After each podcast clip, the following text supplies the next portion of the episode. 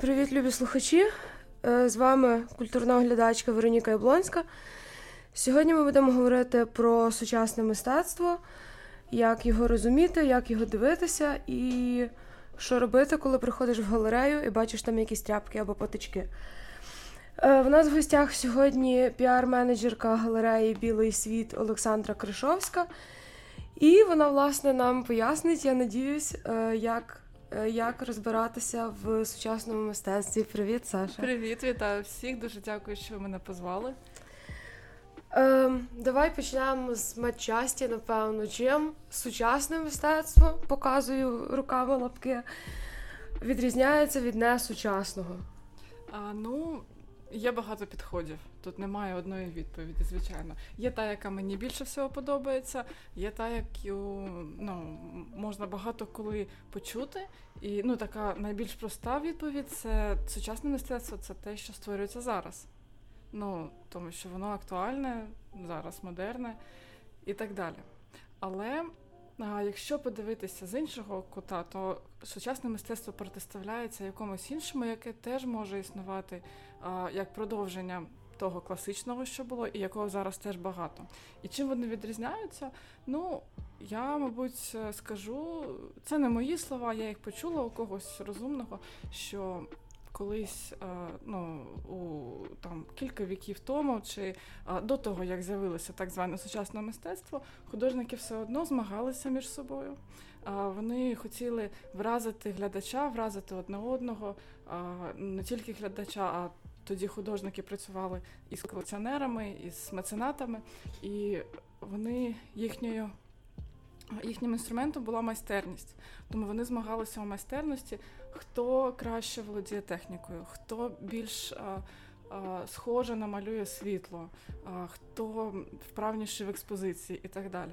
І потім, в якийсь момент, коли це вже стало рівень художників став ідеальним, ідеальна, ідеальний реалізм або перфектне враження вони ну вже більше нікуди було йти. Тоді потрібно було залучати якісь інші методи, методики, якісь інші інструменти, і з'явилося тоді. Ну, те, що ми називаємо сучасним мистецтвом, тому що зараз а, майстерність є лише однією складових складових мистецтва, але навіть не обов'язковою майстерність живопису, наприклад, чи графіки.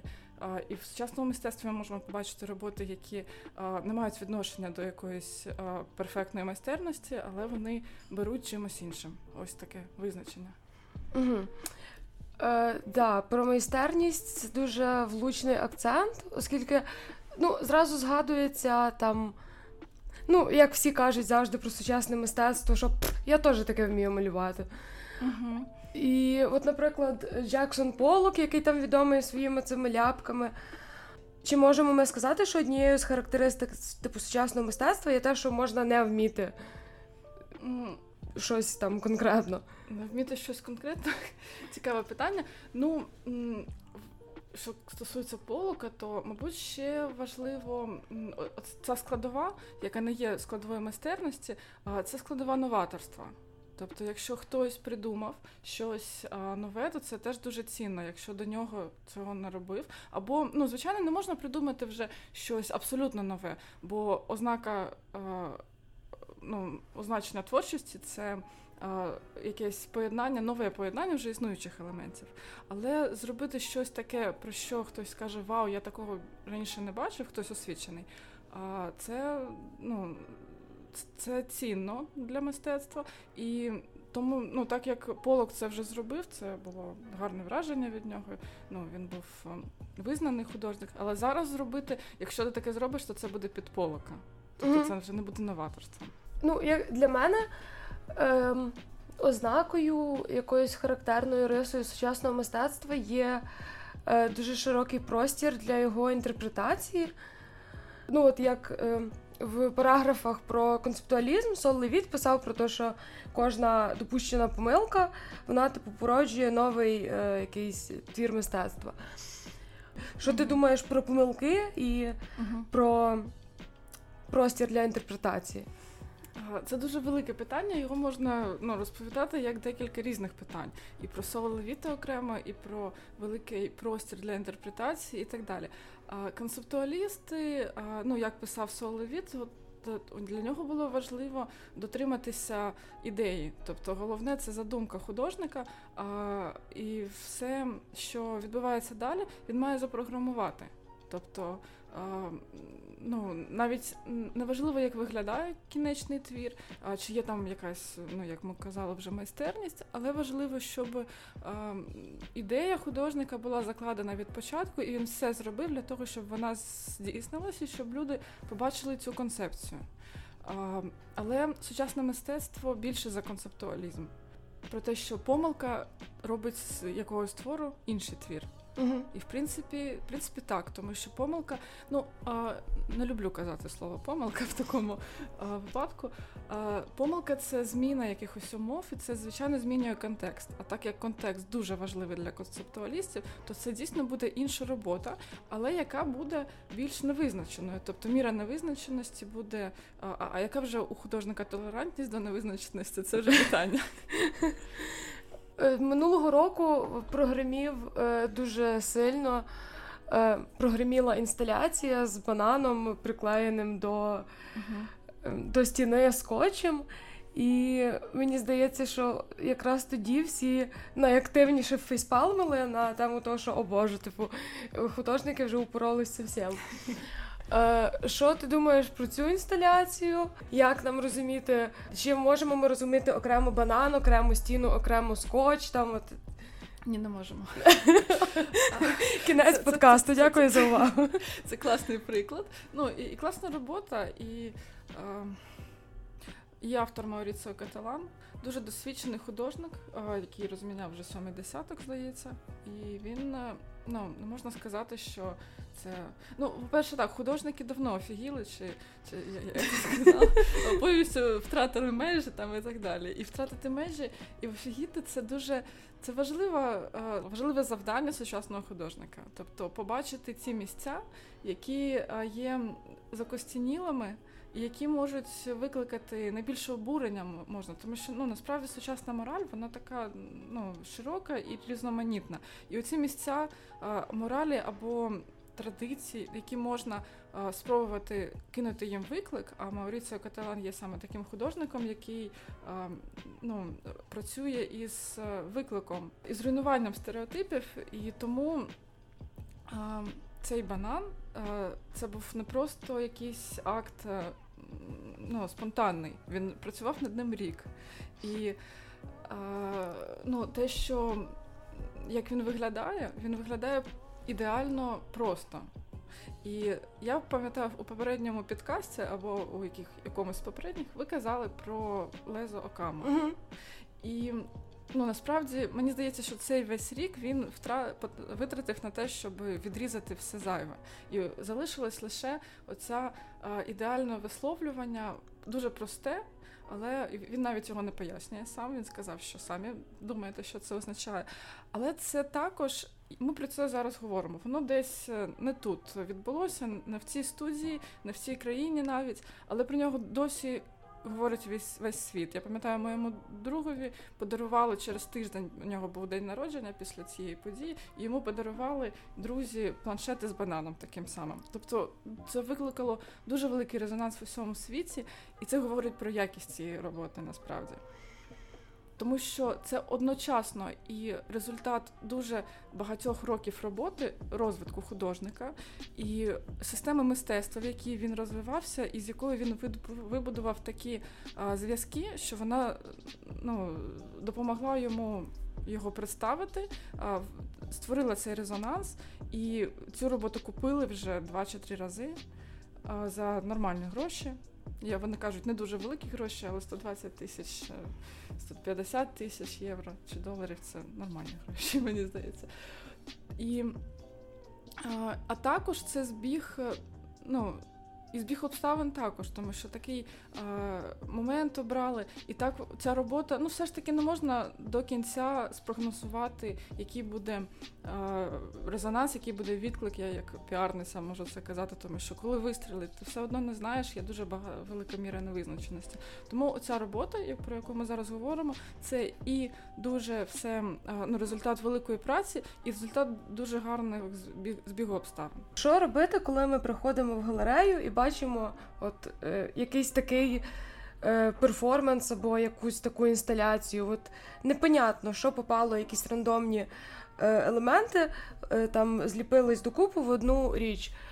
Е, Що нам тоді робити? Чи є якісь е, не знаю, питання, які можна собі задати, що я там відчуваю, про що воно? З якого боку підходити до таких Мгм. речей? Ну, це звичайно багато про інтроспекцію. Про яку ситуацію ми говоримо? Коли ти приходиш у галерею і ти бачиш щось, що тебе обурює, і здається, що це не мистецтво і не має бути, і хочеться піти.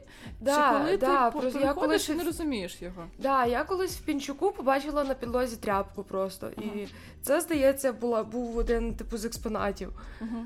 І в мене, от, в мене виникло оце, типу, Боже, я Мгм. теж так можу. Ну, по-перше, я не знаю, я би не, сказала, що кожен має розуміти все сучасне мистецтво і, випригнути зі штанів, щоб ну, все, все, осягнути і так далі. Тому що дійсно щось може не подобатись е, відверто, щось з чимось може бути не згоден і так далі. Ну, цей простір завжди залишається. Але якщо людина приходить, ну тут треба ще дізнатися, у людини а, є естетичний досвід чи ні. Тому що коли ти приходиш, ну, у мене також я ну, небагато років, скажімо, в цьому е, в цій сфері. Я ще не забула своє враження, коли не розумієш. І тому е, одна з відповідей це ну, дати собі час, походити ще. Тому що працює не тільки свідомість, але й підсвідомість, і вона е, зрощує толерантність до, ці, до цього ну, неприйнятного сучасного мистецтва. Ось, а якщо вже більш точно відповідати на питання, то тоді першу треба подивитись на саму роботу. Ти завжди зможеш прочитати її назву чи експлікацію. Тому можна спочатку просто подивитись на роботу як експеримент. А що вона в тебе викликає? Чи е, ну, які асоціації, які відчуття?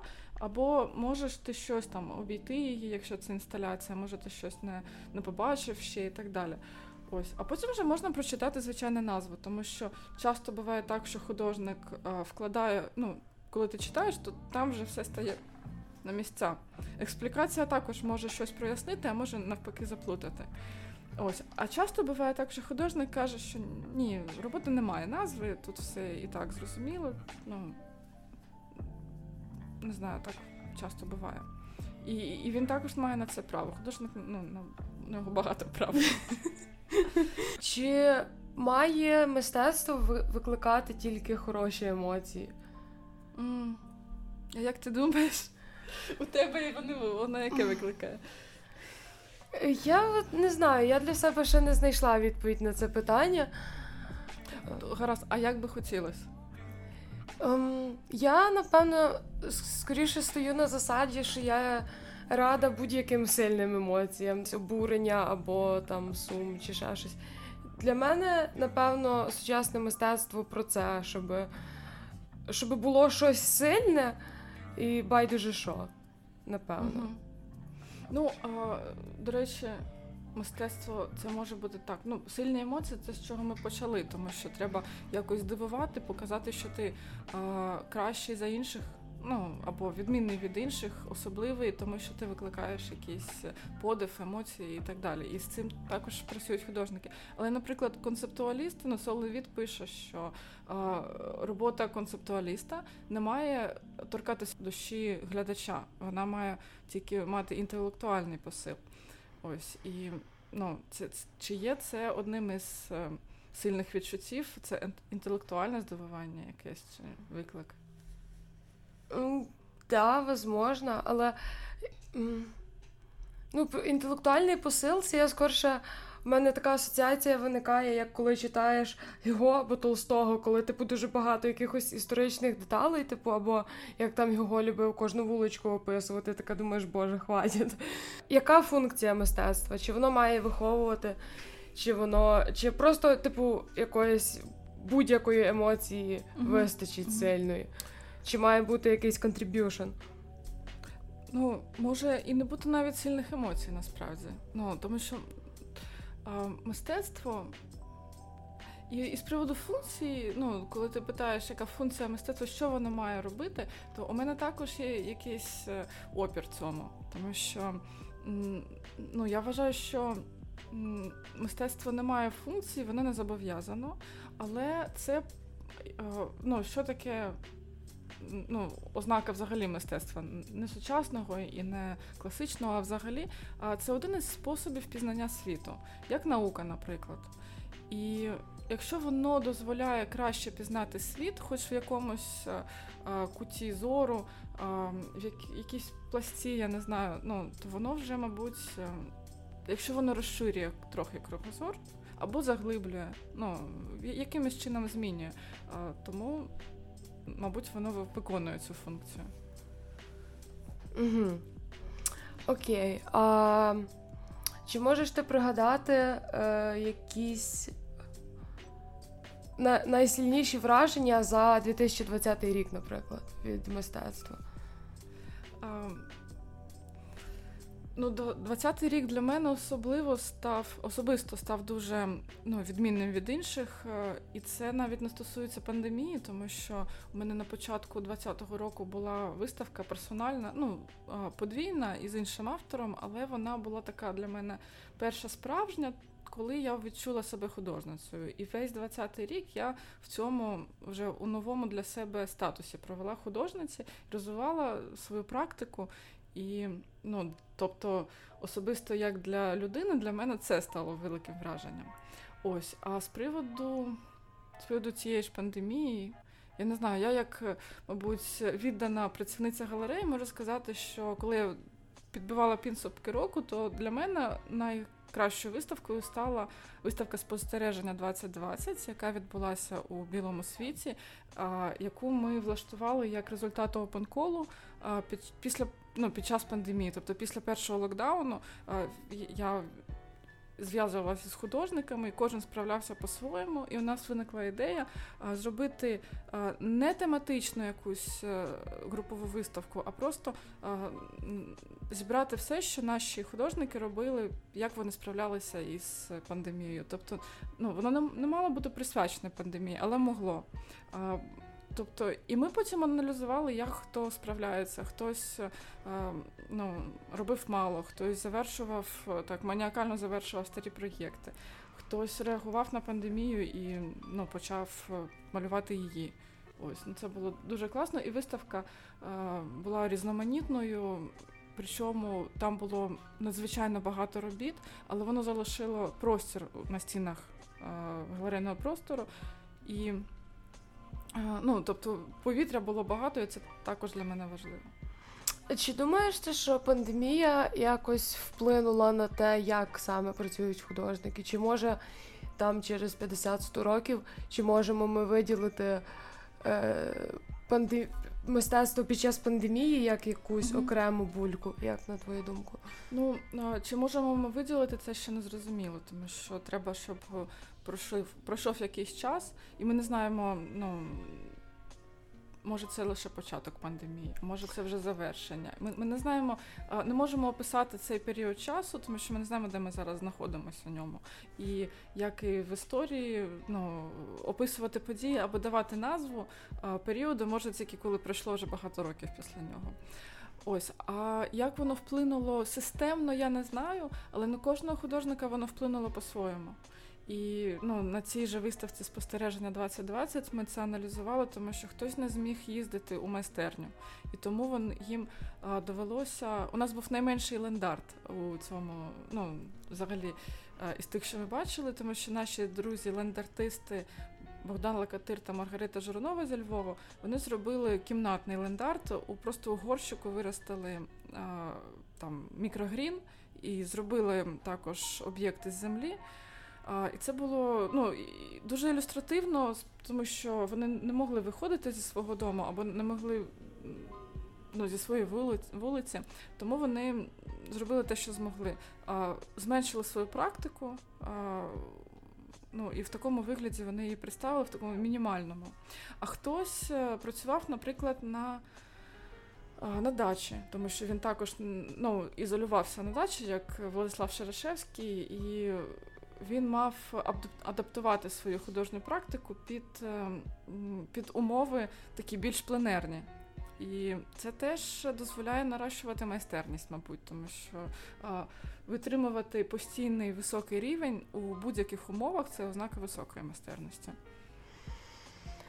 Так. А ще можу сказати, а, як особисто для мене будь-яке м, обмеження, це така філософія а, трохи але воно стає якісь, е, воно дає додаткові можливості, тому що ну коли, мабуть, у всьому житті я коли щось створювала, то я відштовхувалася навпаки від обмежень. Адже коли ти, наприклад, маєш е, у тебе перед тобою кімната повна всіх можливих е, ресурсів, наприклад, у тебе є чистий холст, чиста бумага і будь-які фарби, будь-які теми, і тобі кажуть, створи твір, то це неможливо ж почати. Ну там ну складно, тому що в тебе нічого не чіпляє, може так. Ну це для мене особисто, але для багатьох е, для багатьох інших також.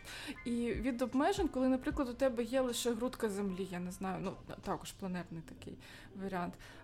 Коли у тебе є навіть обмежені ресурси, і ти думаєш, що я можу купити зараз там отакі матеріали. І кожен раз це е, давало дуже цікаві результати. І тому, що, наприклад, е, починаєш вдаватися до експериментів, а вони приносять якісь, якесь новаторство. Тобто для мене, ну я думаю, що буде цікаво.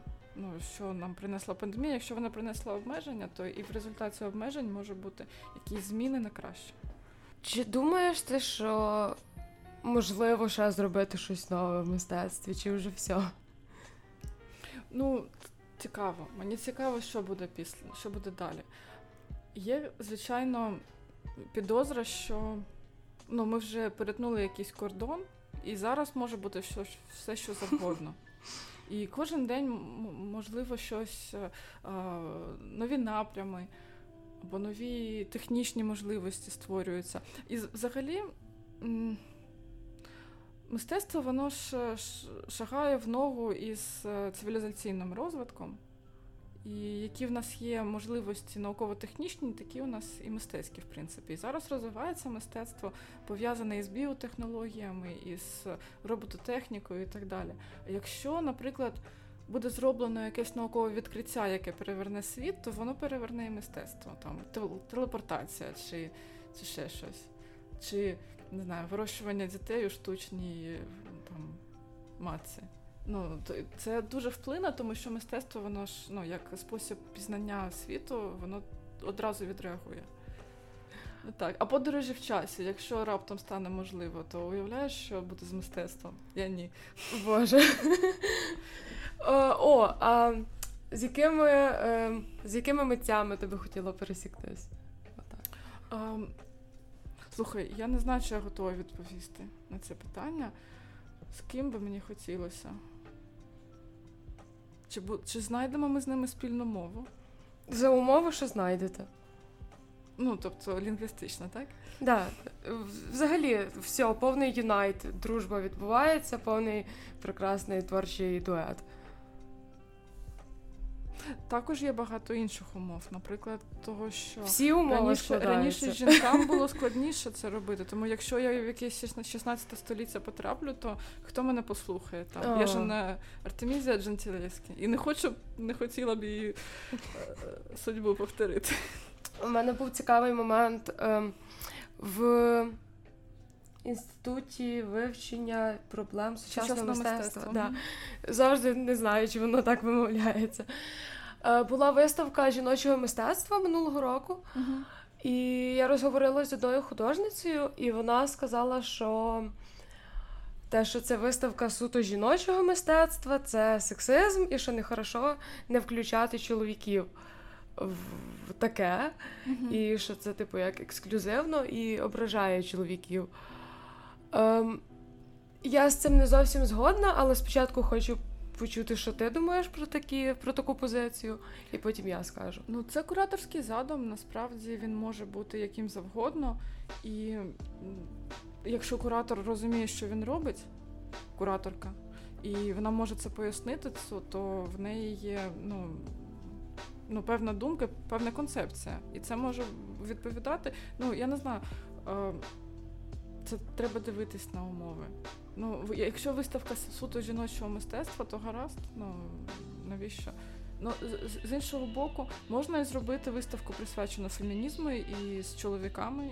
І у мене також буде такий проєкт скоро. Ми із співавтором чоловіком робимо, ну якого не можна запідозрити у будь-якому сексизмі, тому ну, можна по-різному. В нас з нею розгорілась от, е, суперечка на цю тему, і ну, для мене дуже важливим фактором є те, що чоловіки протягом багатьох століть виключали жінок. І, mm-hmm. ну, і якби... практики. Да, да, і вони, типу, ну, розважалися як могли в наукових там товариствах, в клубах, в там всьому, чому хочеш. І, по-моєму, типу, це як баланс такий, що появляються, типу, якісь жіночі суто платформи там або площадки для творчості або для якоїсь іншої діяльності. Вот, але з іншого боку, чи ну, це ніби як помста тим чоловікам з 16-15 століття, а ті чоловіки, які в 21-му, ніби як ні в чому не винні. І якби ми їх ніби як виходить під одну грібенку, чи Ну я не зовсім знаю. Це ну, для мене таке дуже дискусійне фемінізмі також є дуже багато різних течій. І представниці однієї скажуть, що це сексизм, а іншої скажуть, що це не сексизм. Ну і а, там немає згоди, на жаль, у у цій цій сфері, тому ми не можемо. Я я не можу сказати однозначно. Я можу сказати, якби я побачила цю. А, Ну, я я чула про неї багато, я не дійшла до неї тоді, і багатьох знаю з тих художників, що в ній приймали участь. Але ну, у мене немає власного враження, тому я зараз не можу відповісти однозначно, сексизм чи ні. Ну, вона насправді не була якби тематична. От як е, виставка спостереження була, типу, не про пандемію, але uh твори створювались під час пандемії. Так, на цій жіночій виставці твори були просто створені жінками і все. І вони не були там об'єднані якоюсь одною темою. Тому. Вроді би, як і не сексизм. Типу. Це сексизм квантовий. Коли на нього дивишся, він є. Ем, як ти по своїх спостереженнях можеш сказати, які люди найчастіше приходять в галереї? До вас, зокрема, бо ти, напевно, там найбільше людей бачила mm-hmm. і загалом. Ну, є просто люди, які, яких ми вже знаємо, які вже приходили. Ну, Це не лише колекціонери чи інші галеристи, це просто люди, які знають і люблять, і знають, що там, скажімо, ці цих галереях, які там в Києві знаходяться у певному переліку, завжди якісні виставки. Тому вони просто ходять і отримують насолоду від цього. І це, мабуть, основний контингент.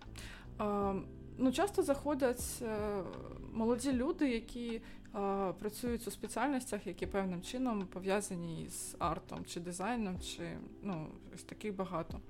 Потім просто зараз є багато ініціатив, екскурсій, наприклад, чи якихось навчальних програм для людей, які хочуть зрозуміти мистецтво. Ось, а, а взагалі дуже широкий діапазон людей, тобто заходять такі, наприклад, е, ну, пожил, пожилі люди а, похилого віку, які ну, просто мають багато вільного часу, і вони його обирають е, витратити на те, щоб е, відвідати галерею. Це дуже приємно. Вони завжди ну, багато запитують. Деякі навіть записують у блокнотик. О, кайф. Так, це дуже мило. Ось, ну, звичайно, художники також приходять і приводять своїх знайомих. Тому у нас на групових виставках завжди більше відкриття і більше людей, ну тому що вони просто сарафанним радіо розповідають одне одному. І це прикольно, це як із психотерапією. Типу, ти його боїшся, але коли твій знайомий там 20 разів, який ходить на психотерапію, сказав, що він йому класно, або коли вже три знайомих е, змінили своє життя, або там ну, нормально про це там, і ти їх не стигматизуєш, то ну, ти вже і сам починаєш про це думати. І так і з мистецтвом, коли в тебе друг е, художник або друг, який ходить в галерею і кайфує від цього, ти, ти також починаєш. А потім ти і інших, як лояльний клієнт, приводиш до галереї. Це фан. Мені здається, що є якийсь фльор навколо сучасного мистецтва, що воно, типу, для якихось творчих, або для не таких, як всі, або для якихось там елітних. Я от згадую е, в романі е, Упадок і розрушення Івлі Наво, це комедійний роман про пригоди молодого вчителя. Е, є епізод, де він типу почав зустрічатися з багатою жінкою. Вона, типу, її грала Єва Лонгорія, так на минуточку, щоб було понятно. Понятний рівень. Да. І от вони там тусили з всякими там багатими архітекторами, там скульпторами, і в них якось була вечірка. І хтось, типу, збрехав, що цей молодий вчитель вміє грати на фортепіано, і всі почали, типу, його просити, щоб він зіграв. От, а він насправді не вмів грати. І він там щось відплатив, типу, е, якісь акорди там понажимав, типу. От, сказав, що це про там якийсь вселенський біль, і всі такі стояли, думали, вау. Тональний джаз. Да, це, це да, як і всі просто голова сказали, короля історія. Да, да, типу, і всі сказали вау, глибоко. І от мені здається, що є якийсь такий фльор, типу, елітності, чи, чи так це. Чи може кожен займатися сучасним мистецтвом? Якщо ти скажеш, що так, кожен може займатися ну, мистецтво це для всіх, і давайте е, займайтесь, е, ну кожен може зайнятися, то тоді це трохи знецінює, тому що ну, е, ну тоді це як мити поли, чи Угу. чи щось, що може зробити кожен, як почистити зуби. І, звичайно, навіщо там платити гроші, навіщо е, влаштовувати бієнали чистки зубів і так далі. Ось тому і, і, і я міркувала, і ми навіть в галереї е, розмовляли над цим питанням, що ж, е, е, яке, яка відповідь на нього може бути, мені здається, ну е, так, потенційно займатися мистецтвом може кожен, тому що мистецтво дуже різноманітне і люди різноманітні. І кожен з людей не такий, як інший. І він, якщо буде робити те, що в нього йде зсередини, то він може робити щось унікальне. На, на жаль, просто ну, існує таке. Явище, як якісь художні школи, чи коли ученики починають е, наслідувати вчителів, і потім, а вчителі їх обмежують і не дозволяють вийти за ці рамки, і просто готують ну, своїх наступників, які будуть продовжувати у тому ж самому варіанті. І тому людина, ну мені. Мені це ну якось незручно дивитися і обідно за них, тому що ну це наче людина робить не своє. Ну а, а, що вона могла могла б зробити своє, це цікаво, але ми не побачимо. Ось і повертаючись до цієї теми, Про те, чи може кожен а чи може кожен займатися? А, може, але не займається. А, тому що щоб цим, ну щоб почати займатися, то це треба багато працювати. Мистецтво це професійні художники не вживають слово натхнення і слово творчість. Тому що ну, натхнення воно пов'язане з. Ну, це наче є натхнення, працюєш, нема натхнення, не працюєш. І це, в принципі, психотерапевтично, але е, не стосується практики художника. Вони вживають слово практика, і це робота. І тому це не творчість, а робота. Адже ну, творчість, звичайно, є обов'язковою складовою, але е, художник, е, коли він е, присвятив своє життя, можна сказати, коли це його основна діяльність. То він ходить як на роботу, і навіть якщо немає, ну всі досвідчені художники своїм учням кажуть, якщо в тебе немає цього натхнення, так мовити, то приходь і мий підлогу також у своїй майстерні, або малюй якісь ескізи, або якщо не можеш, складай ці ескізи, ну наводь порядок, але щоб ти був в майстерні і щоб ти займався чимось пов'язаним із своєю Це як робочий день, яким такий треба відпрацювати там 6-8 годин. Ну, скільки хто може, можливо, у багатьох це не обмежується 8 годин. Ось. А, але насправді і, і багато тих, хто не може багато часу приділити, тому що це навіть сидіти і думати, і глибоко відчувати це робота. А і мозкова робота вона більше калорій ну, потребує, ніж фізична. Тому тому ну, мистецтво це тяжка робота, яка дуже виснажує. І щоб цим займатися, ну це теж частина відповіді на питання, чи може займатися кожен, а чи готовий кожен займатися. Угу. То а, Купати дуже глибоко, відчувати дуже глибоко, а, і причому дивитися, в якому контексті ти знаходишся. І не буває так майже ніколи, що художник спонтанно ну, людина нічого не займалася, і потім прийшла і намалювала оцю картину, як вона приходить в галерею до до якогось митця і каже: Я б теж таке намалював, або моя дитина таке намалювала. Ні, цього не станеться. А, Але в мене є історія, я його і дуже люблю розповідати про одну художницю, яка це зробила таки. Що саме? А, Яка ну, із, почала з чистого листа взагалі, не займаючись нічим, вона одразу ж. А, а, Її звуть Джудіт Скотт, і її історія на мене справила враження. Ну, це була віха моєї творчої моєї практики, і вона сформувала і мене також у великій мірі як е, людину, що там має якесь е, відношення до мистецтва. Тому що, ну як, ми знаємо, що у робіт є провенанс, у художників є біографія. І коли ти приходиш в галерею і бачиш роботу і не розумієш її, то треба почитати біографію художника для того, щоб зрозуміти, як він до цього прийшов. І як Малевич прийшов до чорного квадрату, е, так не зрозуміло, але якщо прочитати контекст, там все дуже класно виходить. Ось. Але що сталося із Джудіт Скотт? Це художниця, яка мала синдром Дауна. Угу. І вона народилася у першій половині ХХ століття у парі близнюків. Важке. Це було важке для людини з таким uh-huh. синдромом. І вона була із двійнят, і в неї була сестра, яка здорова. І вони виховувались разом до того часу, як потрібно було піти в школу. Того ж Джудіт не не пощастило, і вона захворіла скарлатиною і втратила слух, але цього не зрозуміли. І тому, коли треба було віддавати їх в школу, а вони були дуже дружні, мали свою якусь мову, розуміли одне одного дуже класно, тобто були як ем, ну, двійнята. І її тоді а, лікарі порадили. І педагоги також порадили їх розділити, тому що ця а, дівчинка із синдромом Дауна, яка якої діагностували відсутність інтелекту взагалі, тому що вони не зрозуміли, що вона їх не чує і не чує їхніх питань. Угу. А, і вона сказала, що вона не дасть розвиватися нормально своїй сестрі, і тому а, батьки разом з педагогами прийняли рішення їх розділити назавжди. Вони віддали цю дівчинку до, до закладу mm-hmm. ну, в якому живуть люди все все життя. Ми бачили ці заклади у фільмах, там польот над гніздом кукушки і все таке. Ось, і вона в такому закладі прожила років 40 чи 30, я не пам'ятаю. Ну, тобто кілька десятків років, і причому потім з'ясувалися обставини такі, що ну, їй не давали навіть малювати. Вона хотіла.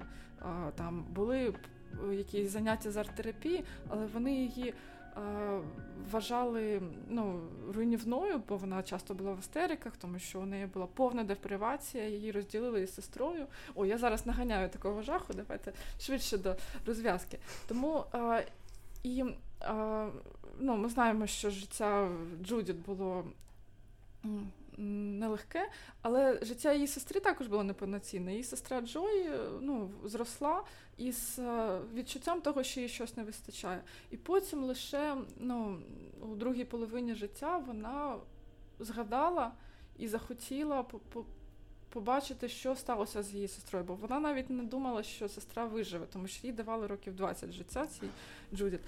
Але вона знайшла і виявилося, що та жива, ну в поганому стані, звичайно. Потім почалася бюрократична волокіта із паперами, і два роки їй е, е, було потрібно. Е, ну два роки їй не хотіли віддавати цю сестру, а вона була ну, фахівчиною, вона медсестра була. Uh-huh. Ось і вона оформила цю опіку і забрала. І коли її побачила ця сестра, вона одразу згадала. Вони почалася там істерика, не виходила всі два роки це з цією істерикою. Коротше, і вона її забрала в свій будинок. І їй, їм було і класно, і дуже тяжко одне з одним, тому що така депривація і так далі. І вона віддала цю свою сестру до єдиної тоді у цьому штаті школи, ну до арт-терапевтичної студії, де займаються реабілітацією таких хворих. І та два роки також, два або три роки туди ходила і нічого не робила, їй не було нічого цікавого. І це також збіг обставин, тому що в останній день, коли в них закінчився абонемент, вона потрапила до студії роботи з текстилем, там був майстер-клас. І оце був такий момент, в який складно повірити, але вона одразу взяла предмети, які були на столі, там були нитки і певні, я не знаю, об'єкти, і почала створювати скульптури, яким немає аналогів. Це було повне новаторство. І і займалася цим кожен день до кінця свого життя. Вона ще прожила років 10 чи Ось і кожен день вона їздила до цієї студії, і їй там виділили окремий стіл, і її роботи вони спричинили колапс у світі музеїв і галерей, тому що вони не мали підґрунтя, не мали наративу і ну, не мали провенансу, не мали ідеї тому що це людина, яка майже не говорить, яка не має слуху, яка не має е, досвіду соціальних відносин, і вона почала це робити. Бо і, і у неї був такий талант, який навіть проявився скрізь е, і всі синдроми, і все. І ось і ця історія мене ну, перевернула мій світогляд, тому що я зрозуміла, що мистецтво може бути і таким. Яка гарна історія, добре, що вона так гарно закінчилась. І я думаю, що тут хороший момент, щоб перейти до останнього мого питання про терапевтичну функцію мистецтва. Чи можемо ми сказати, що мистецтво лікує? Е, І тут два напрямки цього питання: про художників і про mm-hmm. глядачів. Е, Я свого часу багато займалась е, типу вивченням. Як можна застосовувати мистецтво в терапії депресії. Я там займалася окремо типу напрямком поезії, окремо напрямком там популярного мистецтва, серіалів, всяке таке. Вот. Е, Чи вважаєш ти, що можна використовувати е, мистецтво будь-яке е, для того, щоб полегшити там якісь страждання, ну, умовні, типу, whatever it means, типу? Угу. А, ну, Це питання, я вважаю, що дуже Мені пощастило, що в мене є такий досвід, що я можу на нього щось відповісти. Але я не є таким дуже великим фахівцем, тому що я багато років цим не займалась. Проте починала я, мабуть, саме з а, цієї сфери, бо в мене диплом психолога, я писала ну, магістерську роботу про арт-терапію. І в мене є там. Ну, курси з арт-терапії, підвищеної кваліфікації, тому певний є досвід і робота у лікарні імені Павлова, вона тоді називалась. І ми створювали або продовжували традицію. Там є такий театр, в якому ставлять спектаклі. І роблять е, клуб арт-терапії, тому ну він дуже дикий, можна сказати. Коли ми туди прийшли у десь 11 чи 10 році, це було дуже е, епізодично, тому що хто туди приходить, це ну кожен раз як зірки склалися, кого приведуть, з якого відділення і так далі. І ми почали із моїми однокурсниками створювати. Ну, по-перше, продовжувати студію образотворчого мистецтва.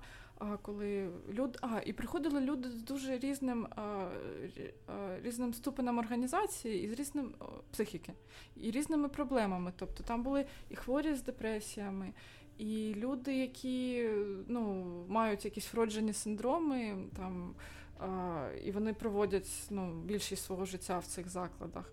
А були і ті, хто потрапив, тому що в них гострий якийсь епізод е, стався, гострий стрес, і вони, звичайно, краще організовані і можуть там більше зробити. Ось, ми залучали студентів. Тобто у нас було образотворче, був клуб, де вони ліпили із пластиліну, і ще окремо ми пишалися тим, що зробили драматерапію, кружок. І, І бачили, наскільки ці люди підвищують свій рівень поведінки, організованості поведінки і усвідомлення ситуації, коли вони на сцені виступають разом із студентами, наприклад, які не мають таких великих проблем. Ось і ну, це було ну, це але все, що я кажу, це не має дуже такого стосунку прямого до того, що виставляється в галереях сучасного мистецтва і так далі. І багато хто буде ну, сперечатися і казати, що ні, це не стосується, це ну, про це зараз недоречно казати. Проте мені здається, зараз у мене виникла відповідь на твоє одне з попередніх питань: чи що далі буде з мистецтвом, чи може воно стати ну, якийсь ще поворот зробити.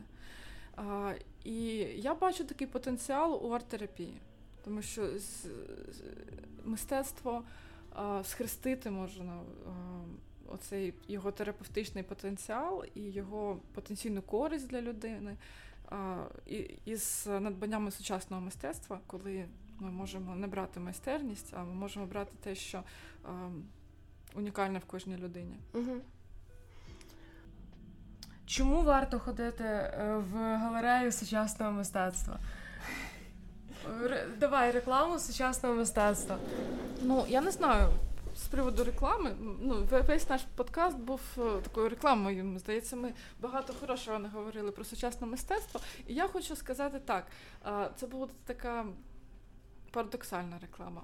Варто ходити у галерею сучасного мистецтва саме тому, що ви можете і не ходити. Тому що мистецтво не є обов'язковим. Воно є дуже важливим, але ну. Як це не є на першій ступені піраміди Маслоу.